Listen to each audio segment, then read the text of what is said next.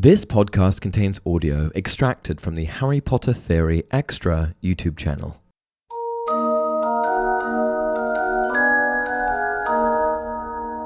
Hey everyone, welcome to another installment of Harry Potter Theory. Today, we're going to be discussing Hogwarts, Ron Weasley, and his pet rat Scabbers.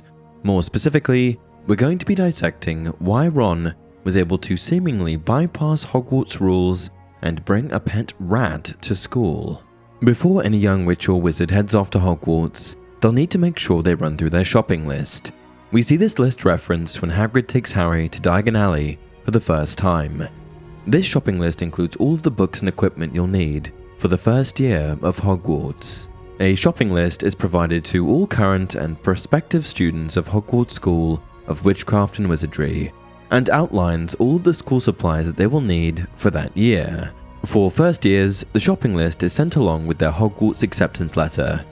For third years, it comes with Hogsmeade forms, a permission form required to be signed by a third year student's parent or guardian, in order for that student to take part on the weekend trips to Hogsmeade Village, and for sixth years, it comes with their OWL results. The shopping list was created to help give students an idea of what they need for their time at the school, including things like books, robes, cauldrons, and the topic of today's video, animals. Hogwarts students are able to choose between an owl, cat, or toad to accompany them to school. This is very clearly outlined in the shopping list.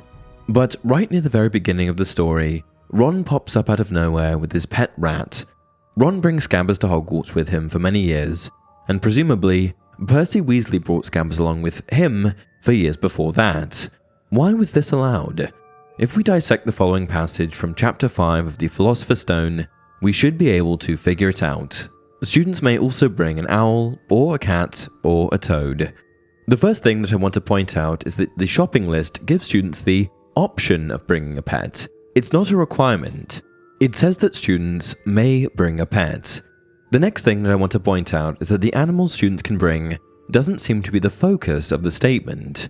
Because the emphasis is on the or, the injunction is on bringing more than one pet to Hogwarts. Together, what this tells me is that all these rules are trying to communicate is that students may bring one pet. All they're trying to avoid is a situation where students are showing up with multiple pets. If I'm indeed interpreting this correctly, then Ron isn't breaking any rules by bringing a rat to Hogwarts. Because no one ever even bats an eyelid at Ron owning a rat, then I'm inclined to believe that this is the correct interpretation. On the flip side of this, if owls, cats, and toads are in fact the only animals that students are allowed to bring, then Ron bringing a rat certainly wouldn't be the first instance of a student breaking a rule at Hogwarts. And as far as rule breaks go, this is a fairly innocuous one. And that's it for this video. Did you guys ever wonder why Ron had a pet rat? Leave a comment down below. Until next time, remember, it matters not what someone is born, but what they grow to be.